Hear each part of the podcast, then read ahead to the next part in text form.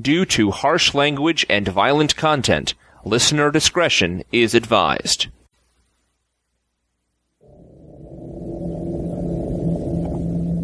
The podcast which you are about to hear is an account of the horror suffered by a group of three adults Stuart, Arnie, and Brock.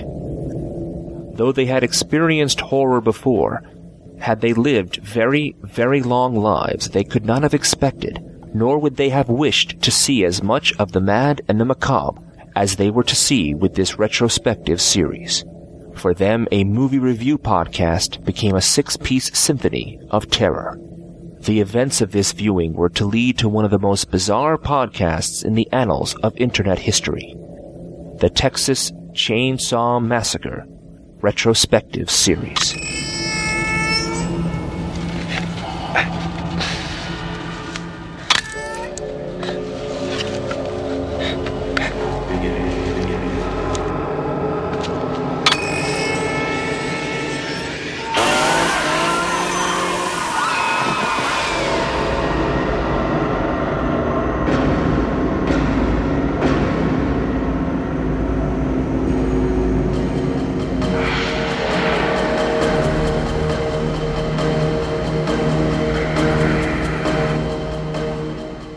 Today we are discussing The Texas Chainsaw Massacre, starring Marilyn Burns, Paul Partain, Edwin Neal, and Gunnar Hansen, directed by Tobe Hooper. I'm Arnie, co-host of Now Playing, Stuart in LA.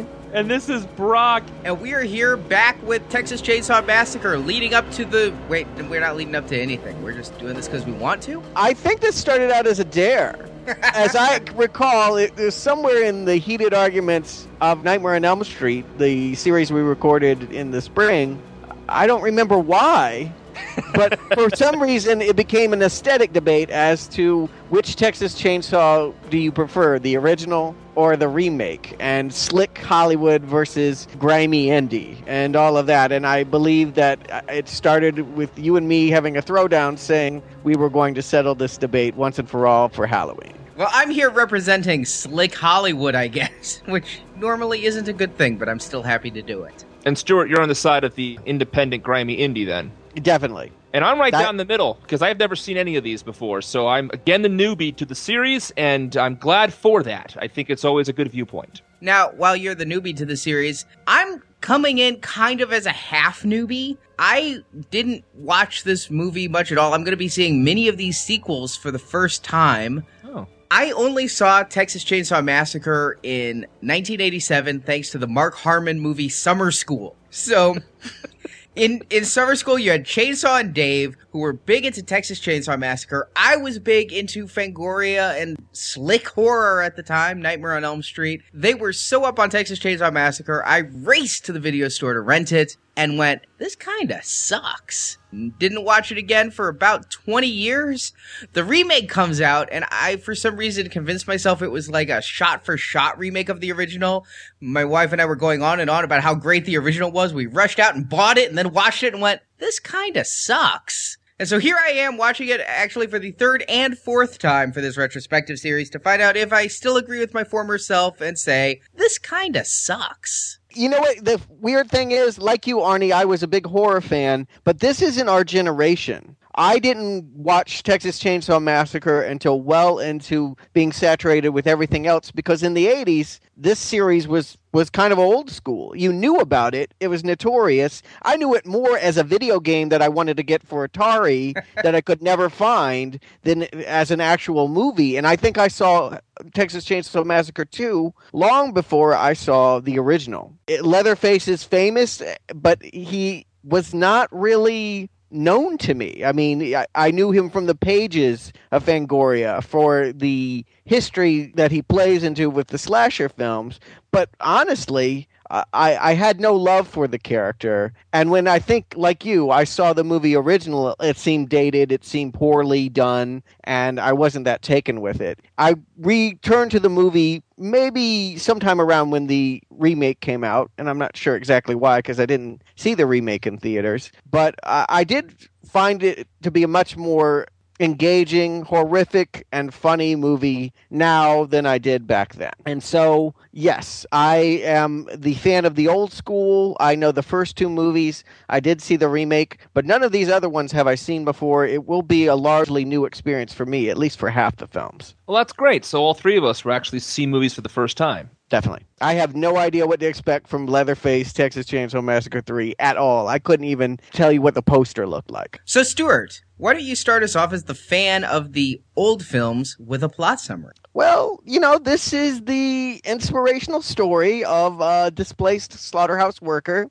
and his mentally challenged brother overcoming poverty and a speech impediment to create the world's best barbecue and bring their dysfunctional family together at the table, right? Like that's that's pretty much it, right? I mean, yeah, there's this like subplot about a van full of trespassing hippies that are on this quest to retouch with their grandfather's desecrated grave, and one of them, Sally, she kind of refuses to stay for dinner and has this really dramatic exit, but whatever. There's a big dance at the end, and everyone's fine. That's about it. I think I think if we wanted to go into any more detail, we should go scene by scene through the movie. All right. Why don't we go scene by scene? But I really hope our listeners have seen this movie. because you just made it sound almost like Lars and the real girl with a chainsaw. Well, you know, there are many ways of perceiving this movie, and I think with a name like Texas Chainsaw Massacre, you're prepared for a grisly torture chest, you know, like a, a faces of death. Like, this is going to be snuff. This is going to be the most intense, horrific, gut wrenching thing you've ever seen. And what's surprising about the movie, at least to me as an adult watching it, is its subversiveness, its humor, its kind of a comedy. Really? I didn't find Uh, this one to be a comedy that much. I did some research into this for this podcast, and I know that Tobe Hooper says the same thing. I watched this movie twice for this podcast. I don't see the humor at all. Yeah, I have to back up Arnie on that one. I don't think this one has a lot of humor in it. I, I think there's humorous parts. I think there's some humorous interactions and things like that. But maybe you're defining comedy different than I think comedy is. What do you mean by that? Maybe you're defining comedy as something unfunny. That was the nicest slam anyone has ever got given me, Brock. Thank you.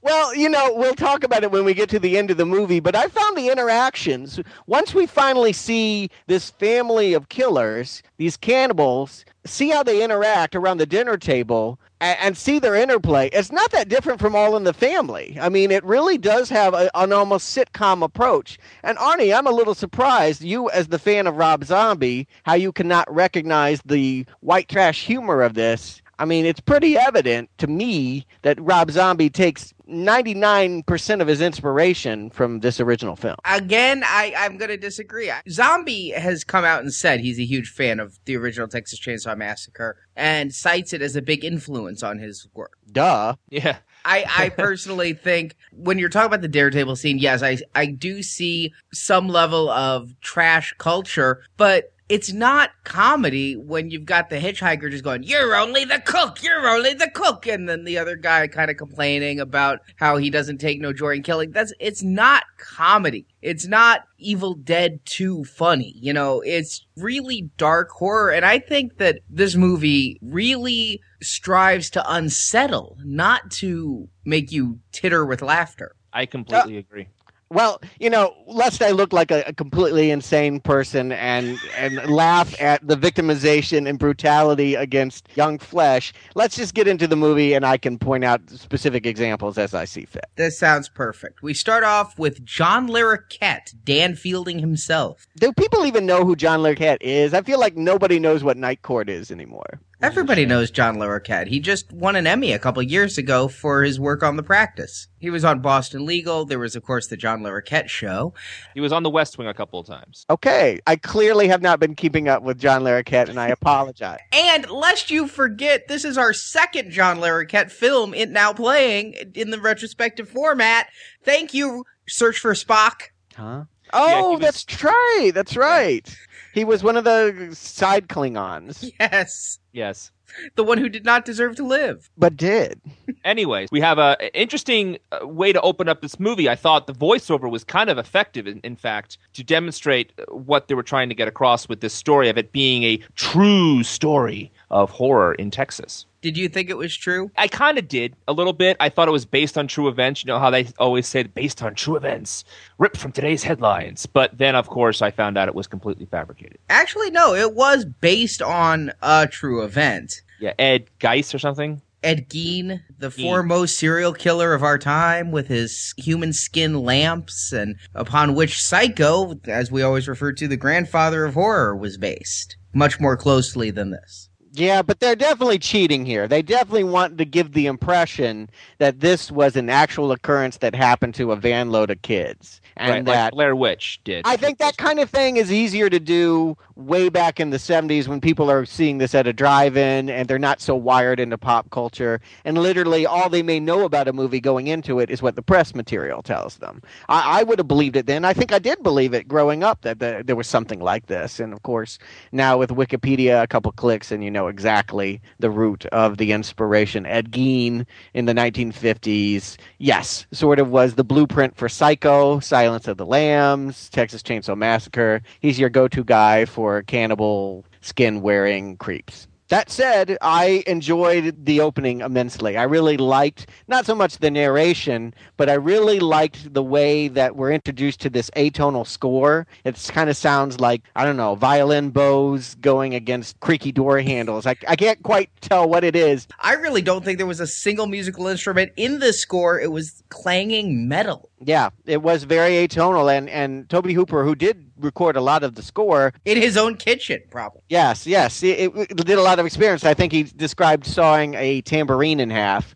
to get one of the signature sound effects. It's all very effective, and the way that it's sort of this striking score matched with these flashes of a camera bulb and, and these just quick images of a desecrated body. I thought the photographs with that sound certainly got you the tone of what was going on. And then you go right into the movie, it, it, it kind of tells you, oh, it's coming. Because they, they derivate from that so much when they first get into the movie. That opening scene really does stay with you in the back of your head, which is why I thought it was such a great way to open the movie. I love the flash effects because a- as a horror movie watcher in the 21st century, I can tell a cheap mannequin when I see it. But by only giving it to me for a fraction of a second at a time, it made it look far better than it finally did at the end long shot. What is that long shot? I to this day on freeze frame, I cannot tell what I am looking at. It looks like a man that has been impaled on a headstone with a baby in his arms. Maybe.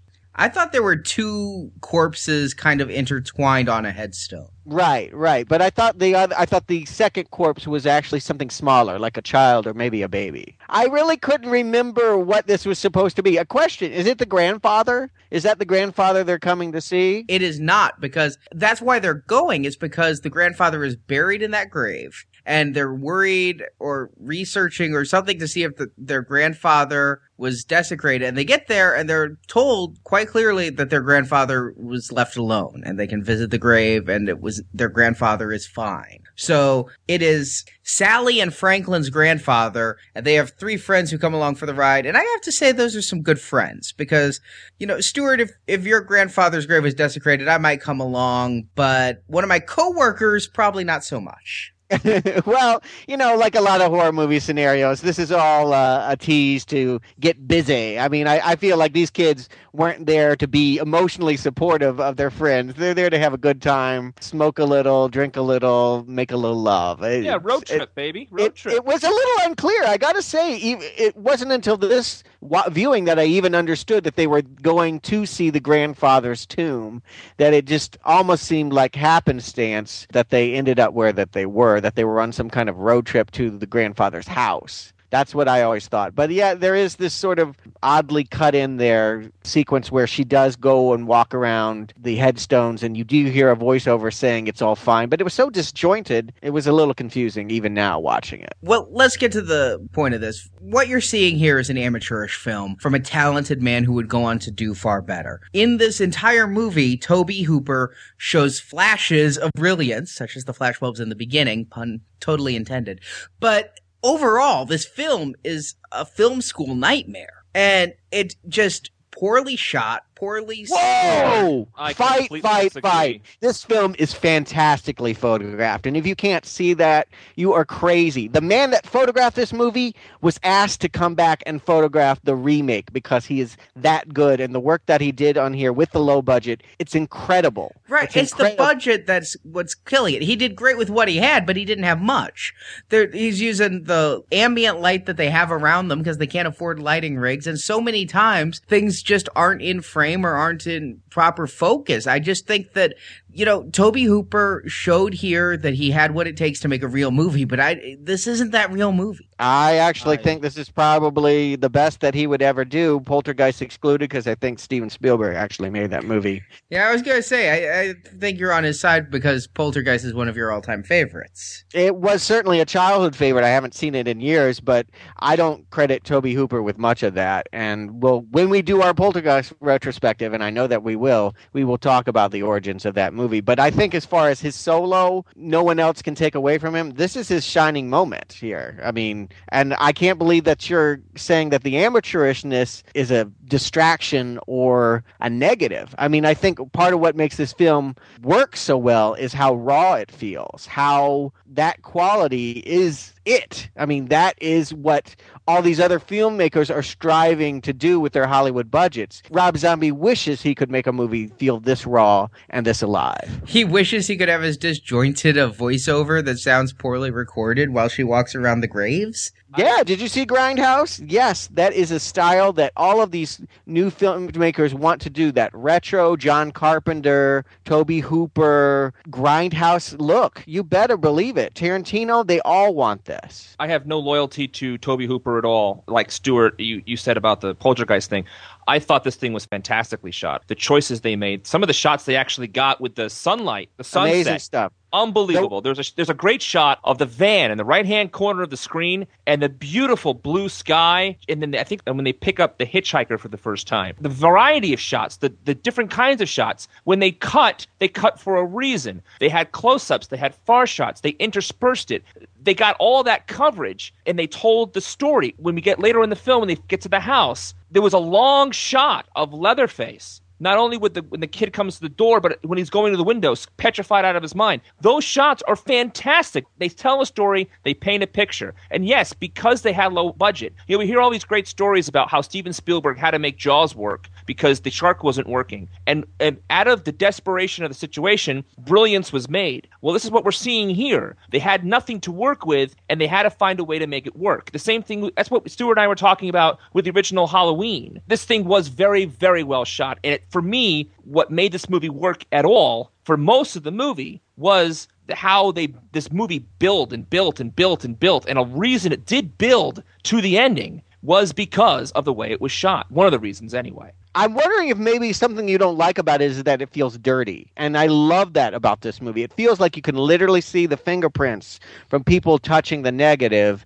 on the thing. It's it's got a real visceral quality and I think you're knocking that as being low budget and thus inferior to something that is made with a higher budget. But that aesthetic works for this grimy movie and this grimy story. And I think that my case will be even proven more when we get around to the remake and they have a lot more money and it's not nearly as effective. I just think that in a lot of cases here, it was point the camera, let's do it in one take because it's what we have time for. And you know, I if this was a job application, Tobe Hooper pulls a Kevin Smith and pulls together fifty thousand dollars and films this. Yeah, I'd see that there's ta- a talented guy here who I would hire to make a professional film. But I equate this much along the lines of Sam Raimi's Evil Dead, the very first one. Both are classics in their own right. Both were made on extraordinarily small budgets. Both went on to have somewhat campy sequels, but both originals you know, in, I'd say Texas Chainsaw is even rougher than the first Evil Dead by far.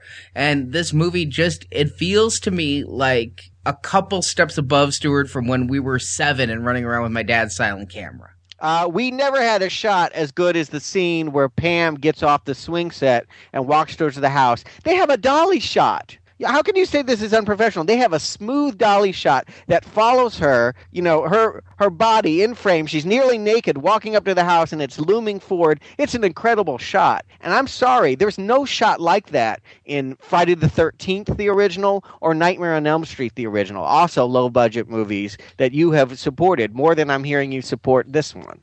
Okay. I mean, you, you're going to hold up one shot that I don't remember. well, uh, what I'm know, saying is maybe you're dismissing something because you don't like the griminess of it, because you were too quick to say, oh, this is a student film because they clearly don't have money. And what I'm asking you to do is to think about it as a raw piece of meat that they have cut perfectly. I mean, the movie is what it is. It's not meant to be smooth. It's not meant to be clean. It is meant to be this dirty, nasty thing. And that style would not come through if they didn't have these constraints, if they didn't have these talented people working with very little money, because there is real talent up there and it's coming through even though they're working with nothing. Well, to bring it all the way back around to the grave scene, if they're so talented, how come we still don't know what was going on there? You know, I don't think they had the coverage for that. And honestly, I think that they could almost cut everything about the grave out. I mean, truly, the movie could start with a dead armadillo on the highway and then running into a hitchhiker. I don't know that you needed any of that other stuff. It does create that sense of, oh, this must be a true story because a newscaster is reporting about it. And that image of the two skeletons entwined on the headstone certainly has a visceral shock to it. But honestly, I don't know that they needed it. It's a neat uh, opening, but it really has almost nothing to do with the rest of the movie. So, to your point, I would agree with you, I guess, which is that it it's not necessarily a good setup for what is to come. No, in fact, this whole thing is about two kids really a bit more interested in genealogy than any teenagers I've ever seen. Because after visiting their grandfather's grave, they're talking about the slaughterhouse where their grandfather worked, and then trying to find their grandfather's old house and swimming pool. Just really into the whole grandfather thing. well, I mean, I, I kind of get that. I mean, I, I let me put it this way: not so far back in my family tree is some rural Southern roots. And it is fascinating when you go back and see the old house and walk through the old things. There is something really to know where you come from to see it. I mean, I get that. I think the movie suffers a little bit from the sense that I never really felt like Sally and Franklin were brother and sister. They don't really look alike. They don't really have a chemistry that reminded me of siblings. They don't fight like siblings. But as far as a dilemma or a problem that they're trying to figure out, what happened to their grandfather's grave? Where did he come from? Sure, I buy that. I also picked up that they went to this house when they were children. So the fact then after they found out the grave was undisturbed, since they're so close, let's go to see the old house. Maybe the swimming hole is still there. Maybe we can, you know, see where we were as youths. So they can rekindle whatever that feeling was of their youth, revisit the past a bit. And that's where I thought the movie went, as opposed to just the genealogy thing after the whole grave thing ended. You see, I didn't get that, but that would have made a lot more sense to me. The whole let's go back to where we were as kids versus the he had a place around here somewhere, let's go see it. You, I think it's combined there. And so when they get to the hitchhiker in the van, and they compare notes on the slaughterhouse stuff, this and that, it kind of tied in there a little bit too, because Franklin thinks he knows all about it because he heard all these stories, and then this other kid comes in and, and talks to him about it there. I have to agree with you, by the way, that I didn't buy them as siblings at all. Although there was a great scene later in the movie when Franklin is almost confronting his sister about uh, he doesn't want her to leave him behind and stuff. And that scene with her, I thought she did very well against him. He playing it so big and she playing it so like a sibling. That's the only time I thought they were really siblings at all in the whole movie. I, I agree with you there completely, Stuart. Well, let's talk about these two main characters. They're the top build, even though I think perhaps the family of Leatherface is more main. But we've got Sally and Franklin. And honestly, I will put this out there. Franklin is much of the reason I dislike this film. He's in it too long, and every minute he's in it, he's the Jar Jar Binks of the Texas Chainsaw Massacre. He was to me the, the in the third movie of Friday the Thirteenth, the curly haired guy. You know I'm talking about the um yeah the fat one. Yeah. I mean, it's the fa- it's the curse of the fat man in the horror movie. If you're a fat man in a horror movie, you will inevitably not get a girl and whine the whole time and die horribly. I mean, that's just how it's meant for you. I mean, let me ask you guys a question. Cliche. Why was Franklin in the wheelchair? Why did they write a character to be in a wheelchair? I think yes it was not a cliche back then. That this actually invented the cliche that you would see in what Friday the Thirteenth Two and, and lots of other horror movies. I think that if you were to go to a drive-in in 1974, 75 and see this movie,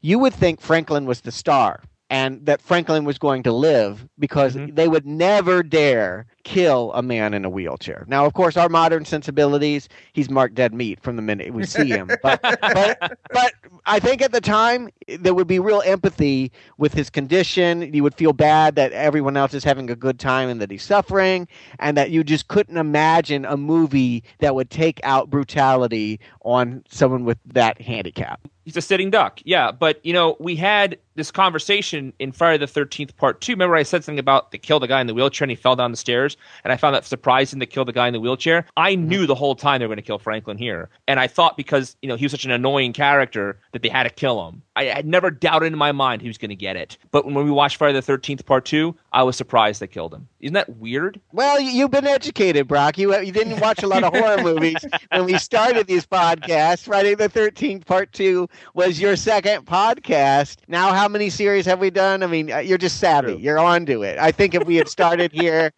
I, I just think We need a new stop- newbie. Yeah, we do. You're not newbie anymore. You're tainted.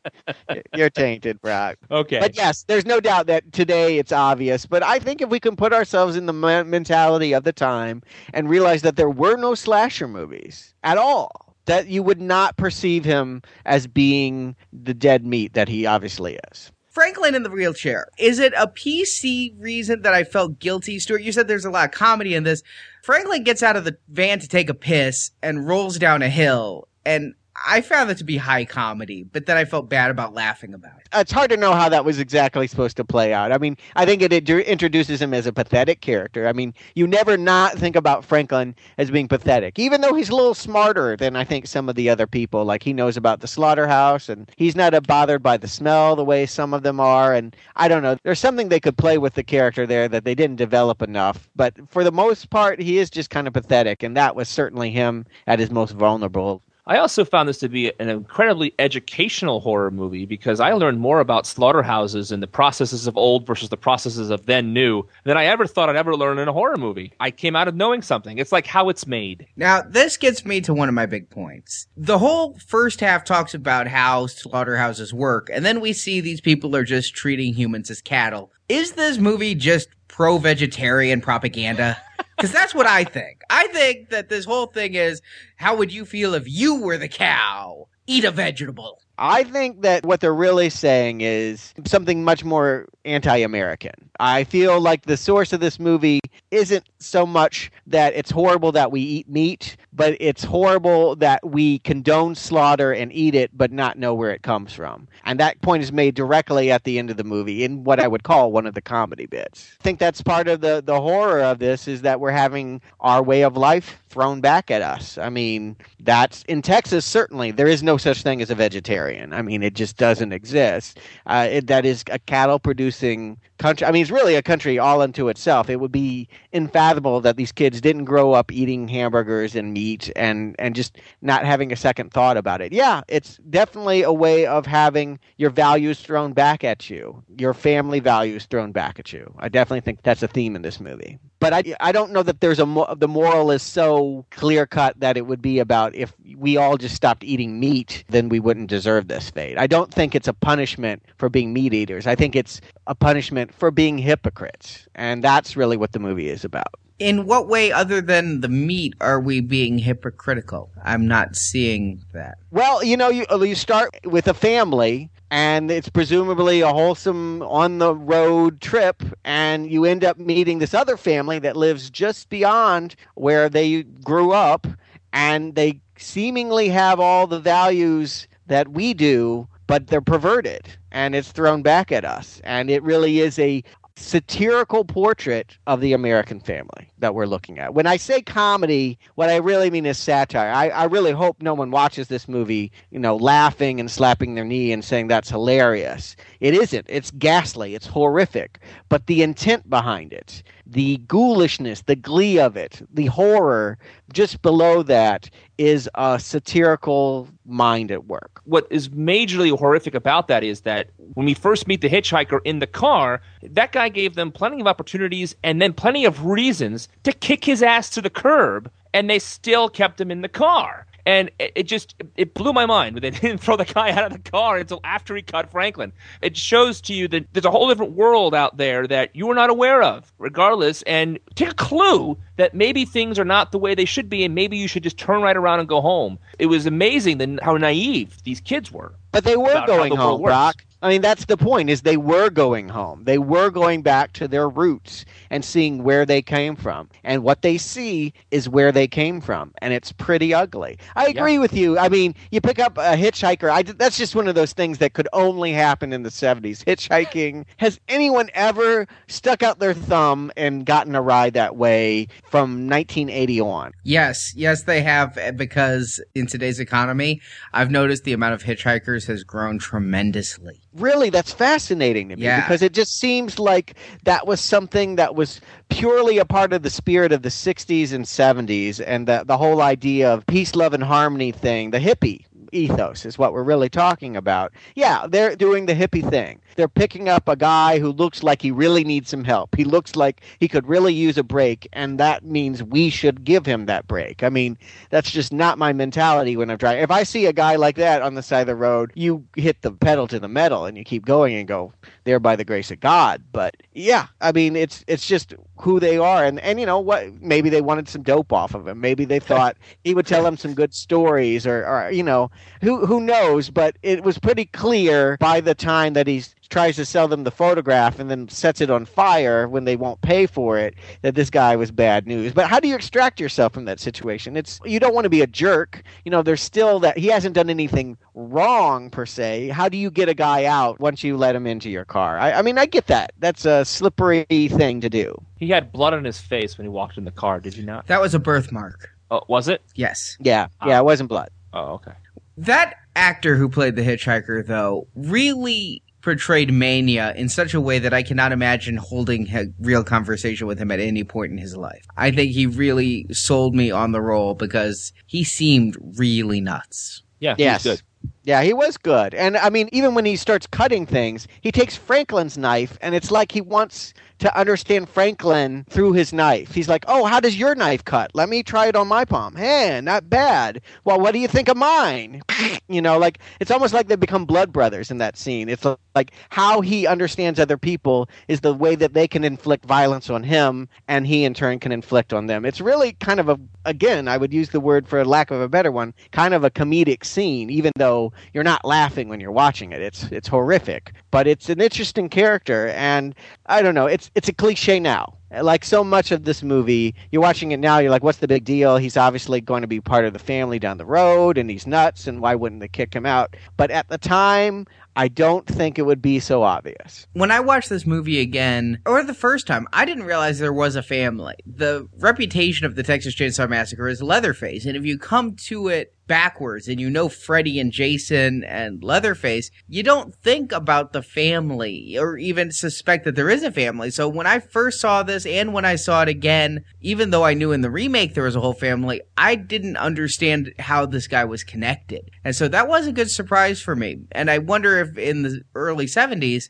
if you saw the trailers and the guy with the chainsaw and you're waiting for the chainsaw, if this crazy guy with a knife does come a bit out of left field. You're now getting into something that's really, I think, makes this series unique, and that is it's about a whole family unit that kills. That their whole way of bonding and understanding the world and the lessons they teach generation to generation is violence. And you're right. Normally, the MO is it's a man acting alone, usually in a mask, because he has hate in his heart for women or teenagers or, or sex. But this is definitely a new take on it. And I think it's what makes this series special. I also think it can't be discounted that this is only a couple years past Manson. And that whole Manson family, even though it wasn't a biological family unit, the idea of a Manson family was still very real and very, very scary for people. Well, hey, there's no women here. This may not be a biological family unit either. Well, we'll talk about that. I think Leatherface does kind of play the mom role. All right, so speaking of Leatherface, they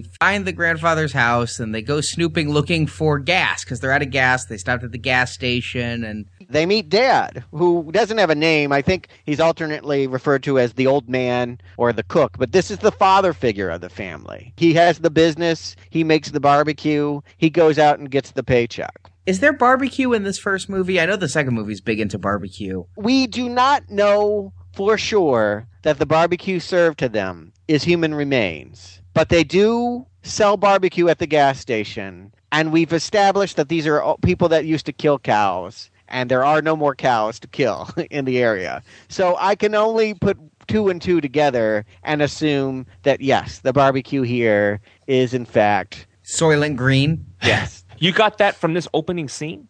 Well, let me let me go into that one with you, Stuart.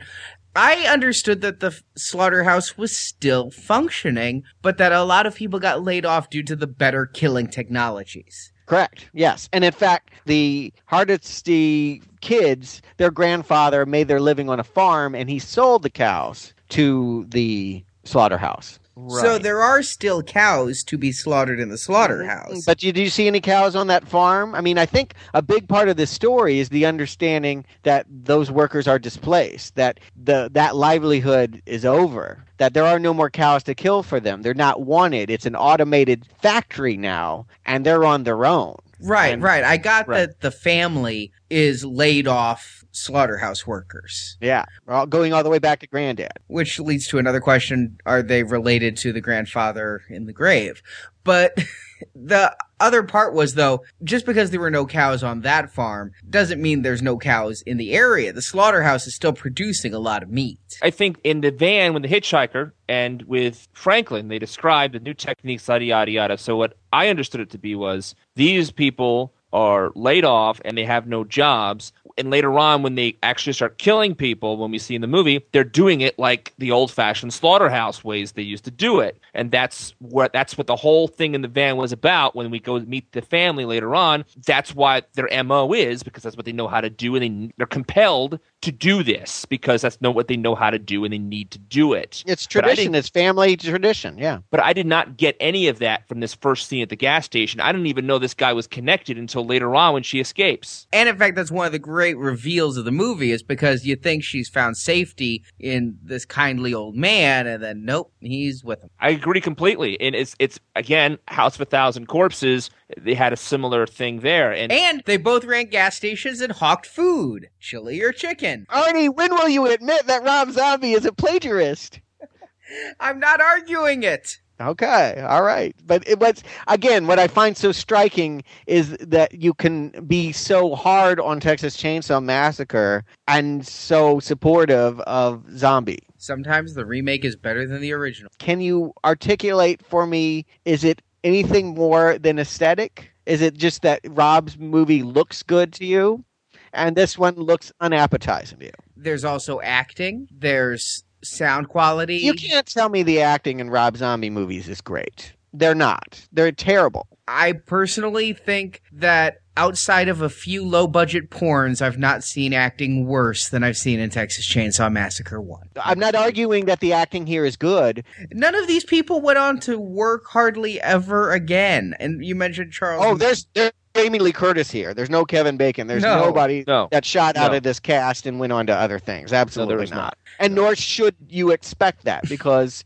other than maybe the people playing the family, I do like the old man and I do like the hitchhiker. I think they have a funny vibe about them, but uh, you know, it's limited. Like what what you know, a guest spot on Hee Haw. What are they going to go on to? There's, there's no, Yeah. there's nothing else for all the stuff at the grandfather's house, all the stuff at the gas station, all of this stuff, there's no actual physical violence happens until they get to the shed when they get lost going to the water. to the Kirk, swim- Kirk's the first one to go, and I didn't Right. read the counter, but it's what at least half an hour into the movie. At wouldn't you say? least, right? At least. And then when it happens, the violence happens, it happens quick, and then there's 20 minutes left of the movie. It's amazing how this movie just takes its time, and so when it does actually happen, to me, it was more horrific because it just came boom, like suddenly, like matter of fact, boom. So Kirk goes into the house, and we get our first appearance of Leatherface, our hero of the story.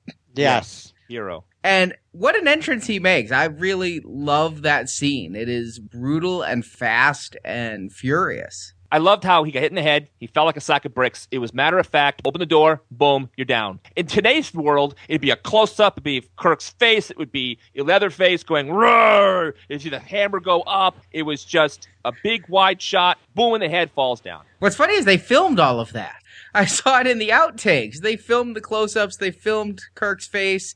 But what was also interesting to me is he didn't go down with one blow. Just like the hitchhiker said, that, that they don't always die the first time. You, you got to keep hitting them. Yeah. And so Yeah. it took a few whacks. And there's something very real about it. I mean, I think when you overplay music and use close-ups and show lots of blood, the audience becomes engaged with, "Oh, how did they do that?" Here by basically doing it in a long shot, by basically having it all take place in a door frame some distance from the camera, it just feels very final and very real. Like I, I, I can't emphasize enough. There's just something about a man falling over and his leg jerking that's much more violent to me than if it had been close-ups of the brain matter spattering everywhere. I think they didn't have the money to do that, and with the less is more mentality, they had to cut around that, and it ended up being their friend. Like you mentioned, Brock with Jaws. Sometimes when things aren't available to you technically, you find a new way of doing it, and it can actually work much better. There's very little blood in Texas Chainsaw Massacre. It's hardly a massacre, and yet every death in here is so powerful. I can't emphasize enough the way Kirk goes down, and certainly the way his uh, girlfriend Pam gets it in the next scene is just really icky. I completely agree, and I didn't realize they didn't even have the budget for splatter because later on in the movie, I think when Franklin gets it, there's a little bit of splatter. But even when Kirk gets chopped up, there's no splatter. And nowadays, you see tons of spurting blood everywhere on his apron on the girl. It would get everywhere. And not only was Kirk's death really effective and kind of haunting, the girl's death right afterwards was That meat hook, though, though Oh. uh, again, when you talk about shots, and this is what I want to emphasize about how good this movie is shot. They enter the kitchen, and in the foreground, in focus, is the hook, and Leatherface dragging her is out of focus, and you immediately know where this is going to end, and that is great filmmaking. That is powerful right there. And the simple device of just planting her up there. At one point, they talked about having the hook come out through the front of her and seeing blood and all of that. Absolutely not. It is way more powerful to watch her just dropped on there like a Christmas tree ornament and just scream. Here's the problem I have with that. I disagree with you, Stuart, because there's a jump cut and it just steals the reality out of that moment. And it's because they didn't have a good enough harness. They didn't have the best effects people. And so when you're watching that scene, he lifts her up and then there's a jump cut and now she's on the hook. I'm sorry. You don't, you may not need her coughing up blood and the spear coming out from her chest, but I need to believe she was really put on a hook and not that they cut and set up a different scene and then put her in a harness, which is what this screamed to me. This has been repeated in later Texas Chainsaw movies far better than it was originally here, even though the original has the shock. I thought it was incredibly effective. I thought the jump cut, what you're talking about, I thought her body just slipped right on it. That's how I took it because I was in the scene. I was there with them. I got everything Stuart got and more, I think, because not only did she get put up on that hook after that thing was in foreground and your brain worked it and they put her on there, but then she watched as she was dying and she could hardly struggle, she watched her boyfriend get chopped to bits. And that whole scene, that whole idea what was going through her mind at that moment was that is intense. That was horrific, but it wasn't gory, bloody, disgusting. It was a lot of me working on it and them showing it to me, and I thought it was visceral. It's it's horrible, but it's not disgusting in, in other ways that I've seen other horror movies to me. Like it was horrifying to me, but I wasn't disgusted by it. And it was interesting to me. And I felt terrible for that girl. So the jump cut worked for me, Arnie, but I see what you're saying. I didn't get taken out of the moment by it, but unfortunately you did. Yeah, and I, it's a very powerful image, and I wish that if they'd executed it a hair better, then yes, I'd have been totally on it. But just the way it happened, it, it sucked me out of it. And again, that's what I'm going to say is this is a movie full of great, great ideas of horror and they just didn't execute it quite right. And this is the epitome of that. But you keep talking about how there's no gore. What what I found interesting when listening to the director's commentary is Tobe Hooper was under the impression this was going to be a PG rated film. I know. Isn't that Yeah. great? Isn't they- that great? How delusional do you have to be to think your Texas Chainsaw Massacre could slip by with a PG? I think he just wanted to ensure that it could get the most audience and the teenage audience that they were going for. That's what he was really saying. But come on, man. And then it ends up being banned in countries for decades. Well, that's why there's no blood, though. Is he intentionally tried to keep bleeding to a minimum because he was working with the MPAA every step of the way, and they're like, "Well, just don't put a lot of blood in it, and maybe we'll give you a PG." And no, no, even without the blood. Yeah, no, and the MPAA is that's a fool's journey to try and cut uh, a horror movie for their satisfaction. That that cannot be done. They are even in the 70s. Yes, yes. It's not even about the blood. They claim it's always about the blood, but truly it's about the content itself. And so, yes, to- Tobe Hooper was quite delusional to think that he could he could do that. But again, what a gift because it allowed him to create for me a much more effective horror movie. I am glad this movie is not gory because it allows it to be something much more intense. hmm So you know, guys, when two of my friends disappear for a few hours, it gets dark, starting to get dark. You know what I do? I go to the exact same place they were to look for them. Don't you? Well, yes, actually, I do because I'm not going to call the cops just because two of my friends went sneaking out. And how could you call them anyway? This is the 70s, no cell phones. So yeah, Jerry goes into the house, has the same problem, finds Pam in the freezer. Now, Mm. after Jerry dies, though, is one of my favorite moments in the film. You get kind of a quiet, contemplative moment with Leatherface because he kills Jerry, and then he just kind of sits there and licks his teeth for a little bit. And, Mhm. and I'm trying to figure out what the hell's going on in Leatherface's mind. There is he thinking we we got a lot of meat for the chili now? I do think that's exactly what was going on in in that mind, and is that he doesn't have to worry about animal parts or waiting for the brother to come home with dead bodies from crypts. That, that fresh meat. Or or was he just thinking, why are all these people in my fucking house? Well, that he does, that's what's interesting about Leatherface is that he is not out there trying to get the meat. He is the mom that stays at home and cooks the dinner, but he is not the breadwinner. That is his dad and his brother's job. Well, his And- dad is just the cook. The brother I took was the killer. So the brother killed the people normally. Leatherface then filleted the meat. he prepares the meat, and, and, the dad, yes, cooks it. cooks Right. the, actually does the barbecuing per se but yes I, I definitely see that leatherface is playing the mom role here that he is the stay at home and by mom i mean the 50s idealized version of stay at home you're in the kitchen where Yeah. you belong He even has lipstick on that leather mask of his, and in a cutscene, you actually get to see him reapply the makeup. So, in addition to having a fetish for human flesh, he's also a bit of a cross-dresser. He has Yes. the wig on too, right? Is that Yeah. a wig? I just thought it was curly mountain hair. no that's that's definitely a woman's wig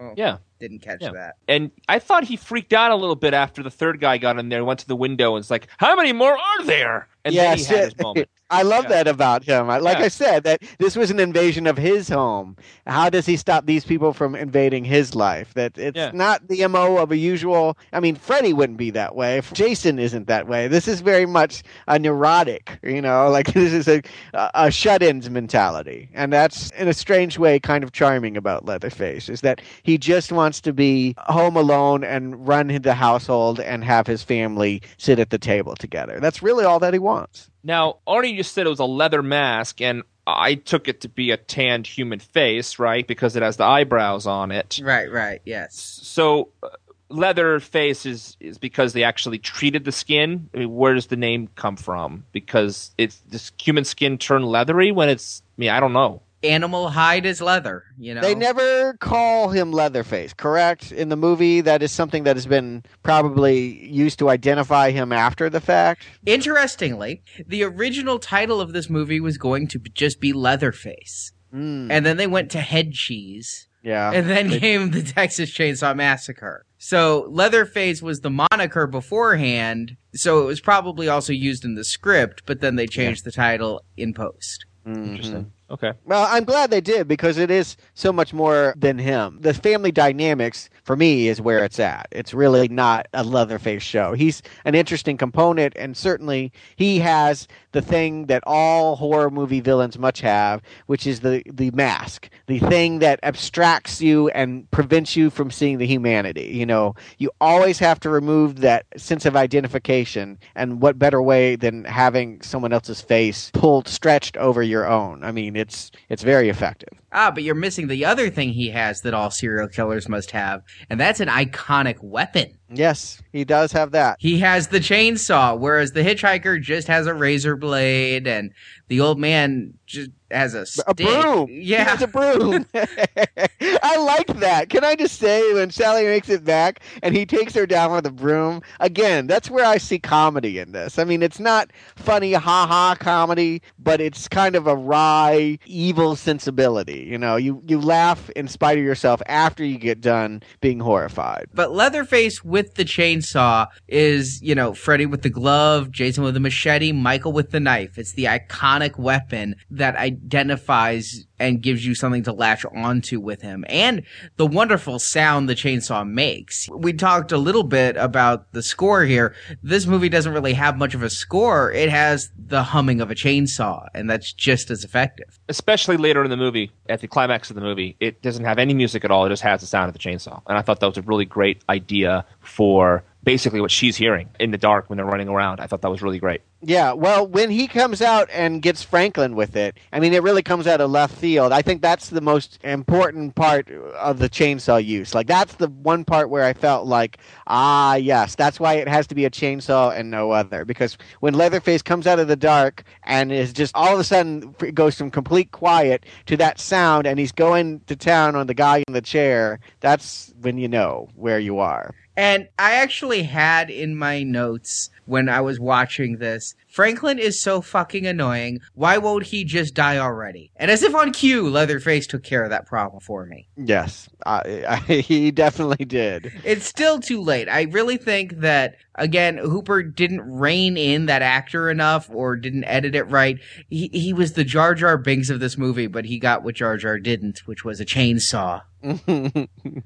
it's an unfortunate performance. I, I, I can't defend it. It is way too whiny. The actor, even in subsequent documentaries, admits that Franklin is someone that you just can't stand to be around, and that a lot of the his woe is me is the reason why no one is helping him out and hanging around. I wish they had played a different characterization with him. Would it have been so bad for you to think he was the smartest person on screen? At times, he is. At, At, at times, I, I, I wondered if he was mentally challenged. yeah, I know. Because he just would go on and on and have a social retardation. Yeah. Second to none. Yeah, he would make uh, yeah those like mocking sounds where he would like it'll be fun, it'll be fun, and, like keep repeating it. It is like yeah, it, it's kind of ridiculous. But here's the thing: as happy as I was to see Franklin die, you know, I don't mind a movie having low gore factor. I really don't. What I mind is a movie having a low realism factor. And when we see Leatherface chop up Franklin, it is quite clear the chainsaw is coming nowhere near Franklin, like feet away from Franklin.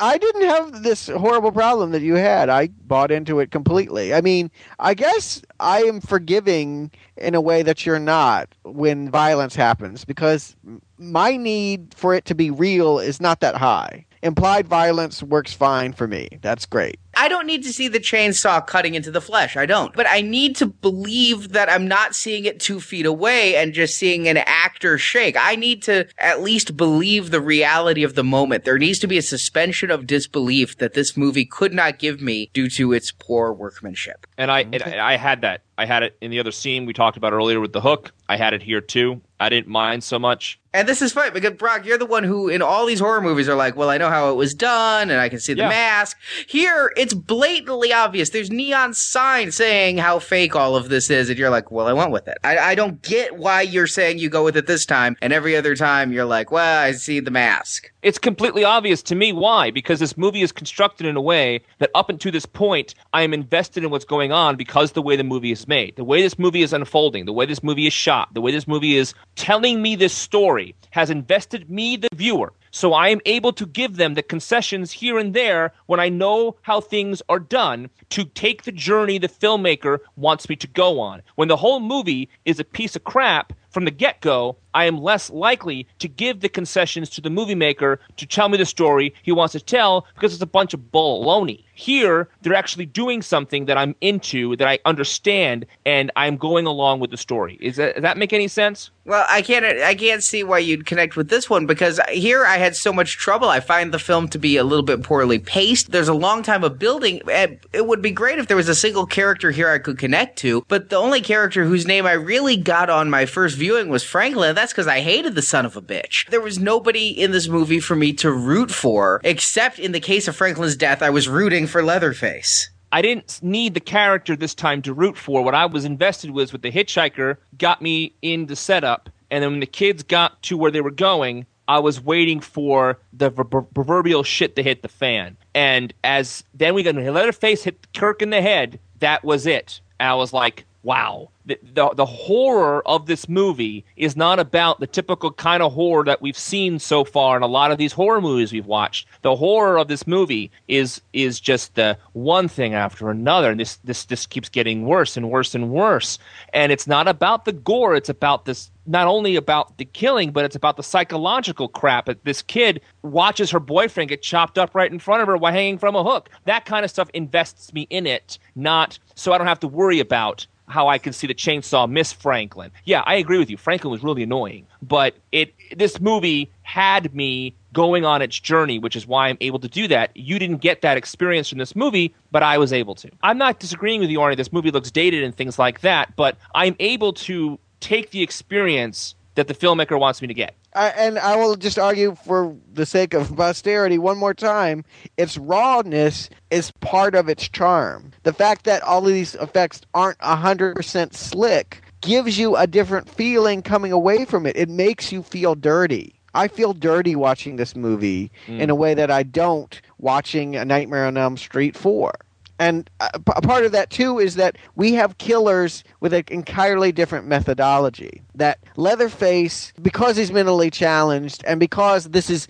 a normal thing for him, like this violence is just the way that his family exists, he isn't trying to calculate in the way that so many horror villains are. You know, so many like Jason is all about how can I pop up at the right moment and get the girl, or Freddy is like how do I make them fall asleep and get into my clutches. You feel that there's a scheming involved. There is no scheming here. The plan is as, as deep as get the bucket to put under the girl on the hook so that she'll bleed into it and it won't be a mess. Like that's that's it. That's as as, as deep as he gets in his mentality of it. So now we get to another, what is now a cliche, the final girl running from the killer and we get the chase and the old man reveals himself as we talked about. Well this is where the movie changes tone. You know i feel mm. like up to this point we've been following the kids and once she's knocked out by the broom of all things and the hitchhiker comes back into the picture and it becomes about the bickering and, and the whatever it definitely changes tone and it becomes much more intensely perverse and in a weird way a little bit more funny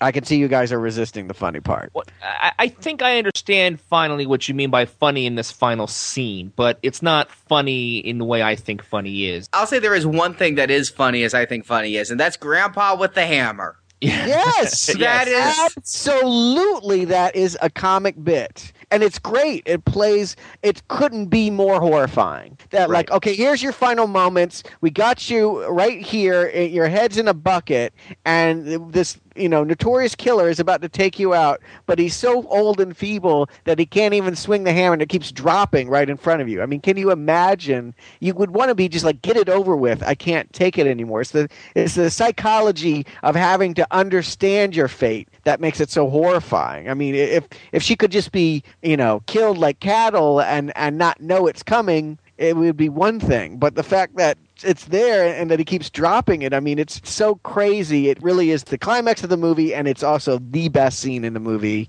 It's so over the top. You can't even believe what you're watching. That scene where he cuts her finger and Grandpa is just sucking it. That still just gives me the willies. It's just ugh. Did you guys go with the grandpa character? Because there's the scene where she's running from Leatherface and she goes into the room and finds these decrepit bodies, all like Psycho and Mother. But then you find out that the decrepit grandpa is actually somewhat alive, if not all that mobile and able to suck her blood. Did did you roll with that? I, that one kind of I, I did roll with it because it was crazy and out there, but it, it certainly doesn't fit the rest of the realism of this movie. It kind of becomes fantastical with Grandpa. Yeah, uh, well, yes, it is a fantastical, over-the-top movie at this point. Yeah, I agree, and and any sense of realism is kind of going out the window at that. I, I loved it. I mean, Grandpa. This whole thing was been about getting back to see Grandpa, her Grandpa, and lying just beyond that is this family. I mean, they're almost like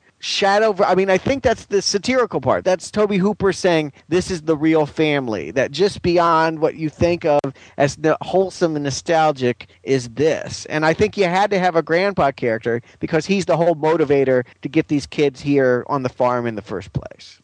You know, I, I did think the grandfather was a little over the top, and I thought with her screaming the whole time when she woke up and realized, oh crap, I'm still in this mess, it was certainly disturbing. I thought this whole end of the scene, where I see where you're coming from with this comedic element, especially with the hammer thing, which I completely agree with both of your sentiments on that that moment in the movie. I, I found it disturbing, and I found it really disturbing because this girl is in a heap of trouble, and these people are enjoying every second of it. And the father says, "I don't, I don't want to torture. I don't think I don't want to do torture," and yet that's what they're doing to this. and girl. that's what i mean by the comedy that's the satire is like here you have the man that makes the human barbecue and he doesn't want to do the killing like He that's to torture. He doesn't want yeah. to torture. He wants to kill her. I mean, that's sort of a, a paradox of American diet. You know, it's like we want to eat the animals, but we don't like the slaughter. And, uh, it It's the whole Chick Fil A "Eat More Chicken" ad campaign. yeah, the, um, advertising has existed to get us over the hump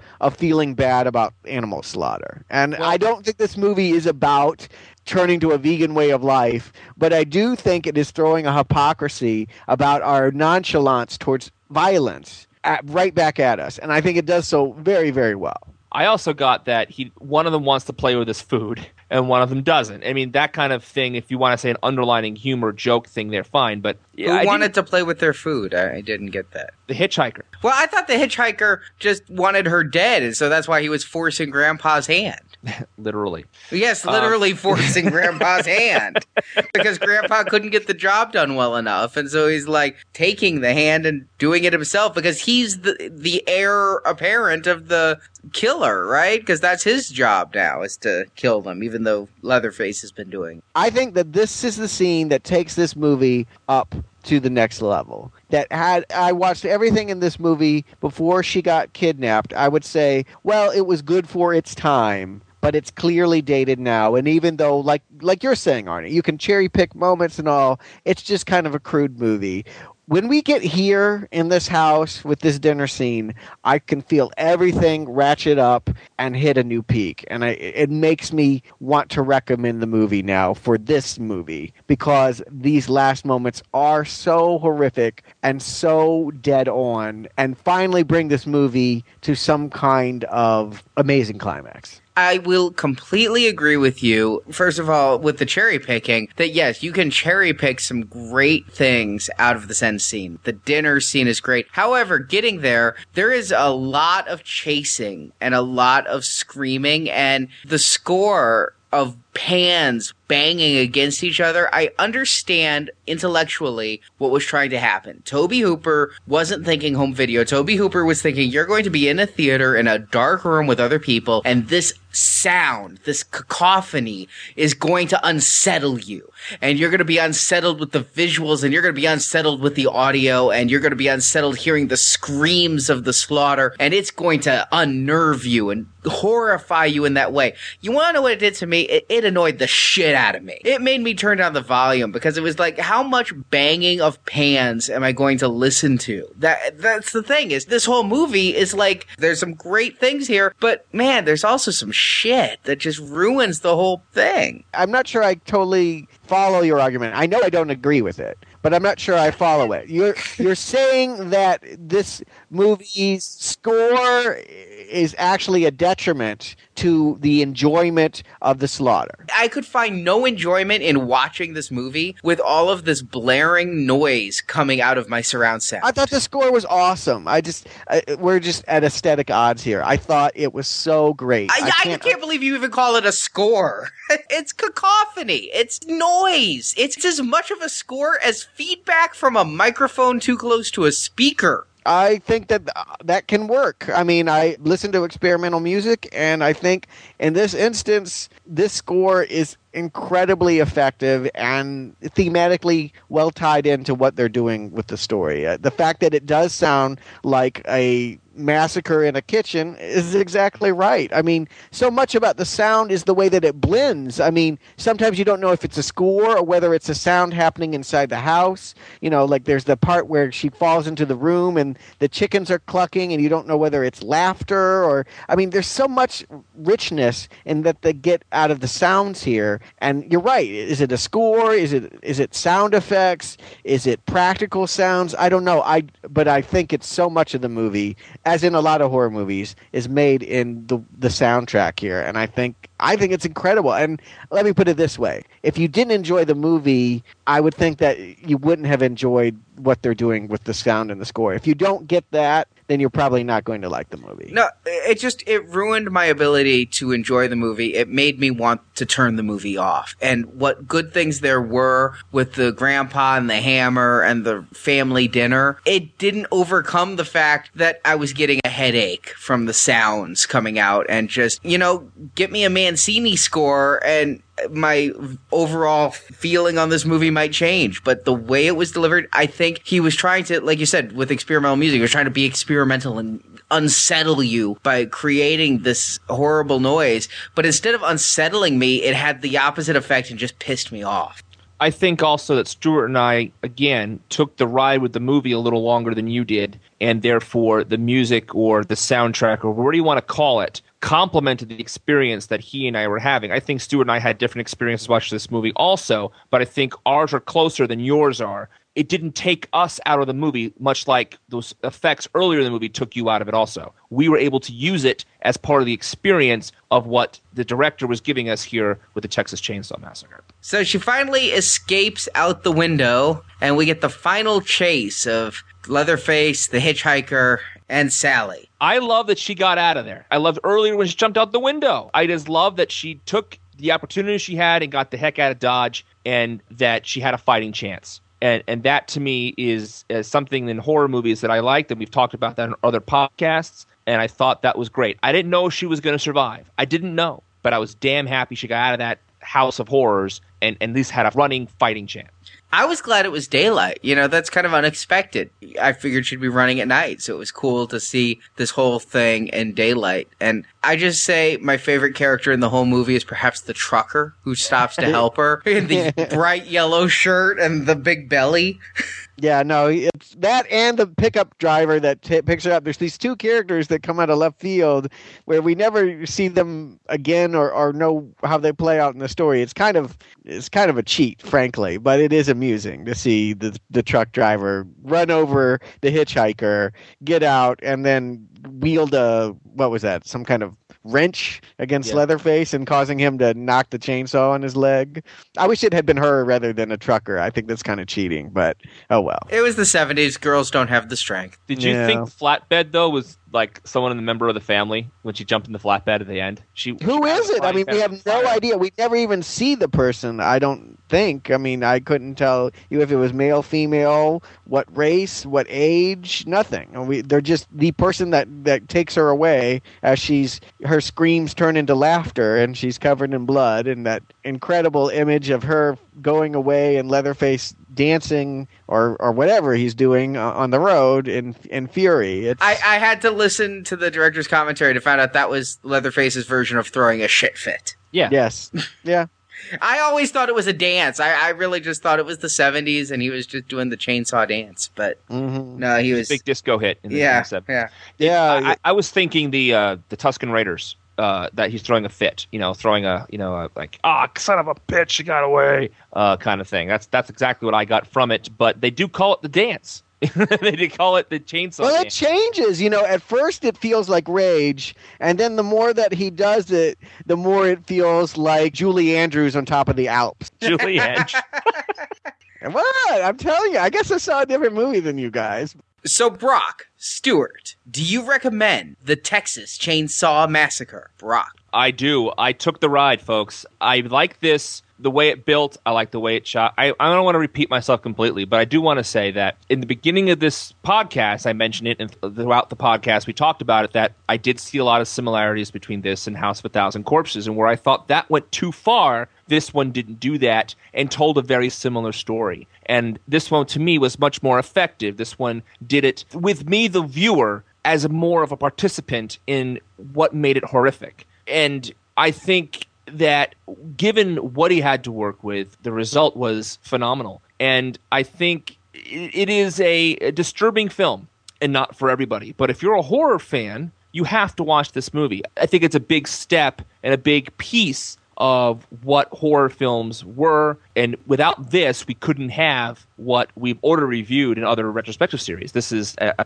a, pinnacle moment in, in the history of horror films. Whether or not you enjoy this one as much as other other horror films, this one certainly has so much in it that other places have cribbed from or, or borrowed from, and it, it just where it began. So, I, for those reasons, and because I enjoyed most of the movie, I'm going to give it a, a recommend. Not the strongest recommend, but certainly a, a recommend to check this out. Stuart. Well, here's the actuality. You probably have already seen this movie, even if you haven't seen it. Its influence is its net is so big that it is if you've seen a horror movie in the last 30 years, so much of the boilerplate comes from this. And I do think that if you've seen those, and particularly if you've seen a lot of them, coming back to this, you might feel like it's slow. You might wonder what the big deal is. Well, I'll tell you what this movie has that a lot of the wrong turns, motel hells, hills have eyes don't have, and that is legitimacy.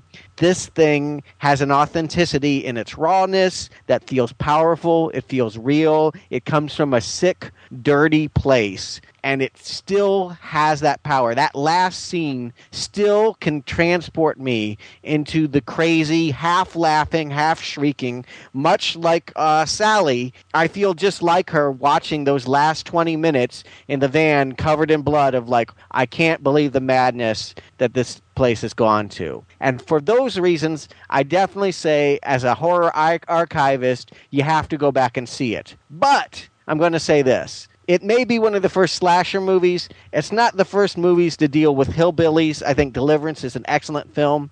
I think this movie took a lot from Deliverance, and I think it's a better film. I think Psycho is a better film. Obviously, they're not any better than Alfred Hitchcock, and that certainly one day we'll get to that retrospective as well. I don't think this is a great classic movie. Maybe its reputation is a little overblown, but it's legit and it has a place in the horror annals and it should be seen by those that care about such things. So recommend. I don't think, despite how this podcast has gone, that our opinions are all that different because both of you, in your final comments, said exactly what I had planned to say for my final comment, and that is that this is a seminal horror film. This is from which it all began. Any horror archivist needs to go back and see this. It's required reading for horror fans in order to see. But I'm coming down on the side of not recommend, and I beg our listeners on the forums and Facebook and Twitter to not string me up by my toenails for that. But I on the hook, on the, on hook. the hook, yes. Re- I can't recommend this as an entertaining movie. I say yes, it is required homework for horror fans, and there's some great moments here that would be completely stolen later in films that are more polished and more entertaining overall to watch because they come in a nicer package. As it is, there's so much in this movie that is cheap, that is poorly delivered. And yeah, as Stuart said, the stuff that is original you've seen before if you've seen any horror film. So no, I can't recommend this despite the fact that it pains me to not recommend something that I consider a classic, but just because it's a classic doesn't mean that it's enjoyable to watch today. So no, I do not recommend the original Texas Chainsaw Massacre. Wow, that's Okay, uh, well, you know what? We will have this debate throughout the series, but I know that as we head towards the ones you like, I'm going to have a lot of counterpoint for you, Arnie. I'm sure that this entire conversation will just continue and slowly turn the other way as I become more recommending and you become less recommending. That's my expectation. Now, keep in mind, I've only seen two and the remake, so I don't know what some of these other sequels have in store, but my expectation is that nothing will hit the heights of what we just watched, and that this may, in fact, be a downward slide. Pretty Much like. Halloween or Friday the Thirteenth or Well, there like- was still uh, there was still some high points throughout those series. I, I Halloween, I liked Part Seven. I liked the Rob Zombie take on it pretty much. But yes, there usually isn't, and this is my philosophy on most franchises. There usually isn't a better version than the the original. And you might get a couple recommends, but I'm not even sure I'm going to recommend any of the ones to come. I know this isn't the lowest point of the series because I have I've seen most of these. Two and three are the only ones that are brand new to me for this podcast series. I know there's going to be some that I unrecommend or not recommend more than I don't recommend this one. I can respect this movie, but I can't enjoy this movie. Fair enough. If you enjoy listening to our show, please go to nowplayingpodcast.com, go to our archive section, check out all the other retrospective series that we've alluded to today Friday the 13th, the Halloween, House of a Thousand Corpses, a whole bunch of great podcasts listened to in our archive section at nowplayingpodcast.com. If you enjoyed this conversation, join in the conversation while following us on Facebook. And you can find us on Twitter. We're now playing pod. And you can also go to our homepage and find a link to our forums where you'll find a thread all about this movie and every other movie we've ever talked about. And you can talk about those movies there with fans like yourself. And we implore you, if you enjoyed this podcast and our other podcasts, please go on iTunes and leave us a positive review so other people like yourself can find us and we can continue to bring these podcasts to you and our other listeners. And in addition to asking for reviews, we're going to ask you for one other thing: money. Yes.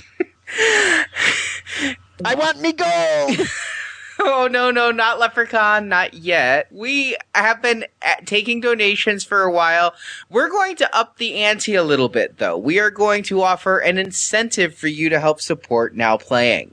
We're basically doing a membership drive like PBS. Asking for donations, you mean? Yes. We we are offering a uh, the digital equivalent of a tote bag if you donate to now playing.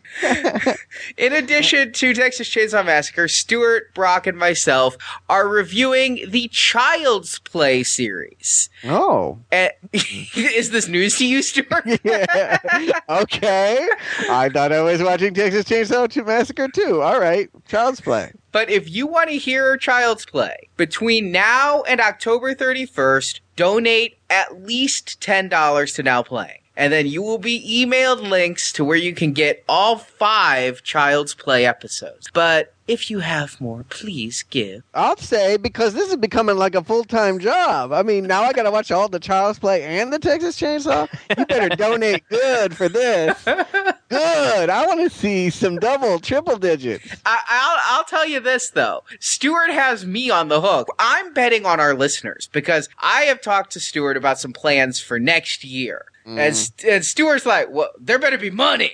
so is, am I lying? Am I mischaracterizing No, I, I think I think that's exactly how I said it. It's just like that. In fact, like Arnold Drummond. So even if you're not so into Child's Play, donate anyway, get Child's Play, enjoy it, and then next year, I've got some more things that we wouldn't normally do. Now we're gonna keep coming out on the regular feed and doing the movies we do. We're just gonna do even more for those of you who support our show. Basically, stop talking in code. It's like a dunk tank. If you want to see me fall into a big slimy pit, you throw some money, and believe me, Arnie's got the pit waiting. And for those who go way above and beyond, I'm even going to throw in our San Diego Comic Con podcast. Oh, that's a good one. That's a good one. You want that one. that is a good show. I feel like it needs to go out to more people, and so we're going to do that too. So the donate button is at the bottom of the now playing homepage. And don't worry, we're still here week after week. We got Texas Chainsaw Massacre. Then Jacob and Marjorie join us again for Saw 7 as we cap off that series. Then we've got Rambo. Because that's exactly what you think of when you think of Thanksgiving is Rambo. Absolutely. We're all grateful for Rambo 3, I know. yes. So Thank you, Rambo, for giving me Al Qaeda. And then we're going to cap off the year with Tron. So we're going to have all this coming to you, but we would appreciate your support. So from Bartles and Brock, thank you for your support. Yes, absolutely. And don't forget to buy a t shirt. So we'll reconvene talking about Texas Chainsaw Massacre 2. Next week. If my video store can find it, because I keep calling them and saying, Do you have it? And they say yes, and then they try to give me the beginning. Yeah, it's a difficult one to find. All right. But if we can find it, we'll be back next week. Talk to you then. Bye. No, he, he's out there with a chainsaw. No. no, he had a chainsaw. He was chasing me with a chainsaw. Thank you for listening to the Texas Chainsaw Massacre retrospective series from Now Playing. It's what the public wants! Come back to NowPlayingPodcast.com each week as we cut into a new installment in this classic franchise. People may not remember what we say here tonight, but they sure as shit gonna remember what we do. You can find other Now Playing retrospective series such as Halloween, A Nightmare on Elm Street, Saw, Terminator, Star Trek, and others at our website. Me and Bubba, my little brother, we listen to you every night. Go to NowPlayingPodcast.com and click the archives link to find those series, as well as individual movie reviews such as Avatar and Inception. We got the means, we got the machine. And while at NowPlayingPodcast.com, be sure to join our forums where you can discuss the Texas Chainsaw Massacre films with other podcast listeners. First, I'm gonna kill you. It ain't no fucking biggie. You can also follow Now Playing on Facebook and Twitter, where we post new episodes, and the Now Playing hosts post movie mini reviews. Links to our social media pages are at NowPlayingPodcast.com. Welcome to my world. Support from listeners like you help keep Now Playing operating. If you enjoy Now Playing, please support the show. You can find a link to donate to the show using PayPal on our homepage, or you can buy Now Playing t shirts, coffee mugs, mouse pads, and much more at the Now Playing Cafe Press store. If you need anything, just tweet. And remember, if you make a donation of $10 or more made by October 31st, 2010, you will receive as our thank you the exclusive Now Playing Child's Play retrospective series. All right, all right. Now playing, the Texas Chainsaw Massacre series is edited by Jay and Arnie. Boys, never should have been doing this. Now Playing is not affiliated with New Line Cinema, Canon Films, Columbia Pictures, or Platinum Dunes. The Texas Chainsaw Massacre is the intellectual property of its copyright and trademark holders, and no infringement is intended. Try to speak plain. Saves time. Now Playing is a Venganza Media production, copyright 2010. Brazos. Azos.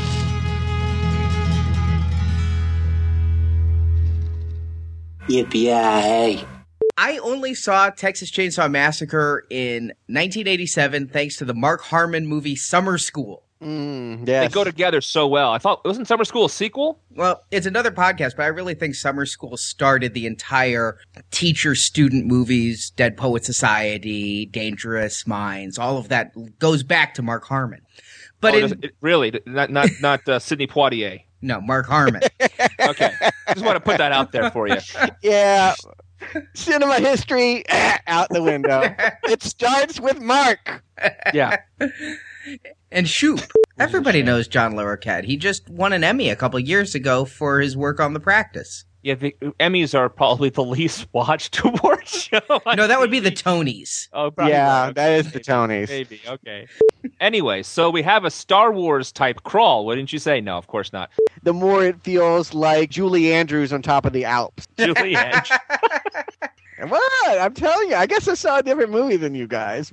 The hills are alive with the sound of chainsaws. She's singing this goodbye song. The sun has gone to sleep and so must I as she drives away in the back of the pickup. So, Brock, Stuart, do you recommend the Texas Chainsaw Massacre? Brock. Wow, I get to go first. First time ever I get to go first.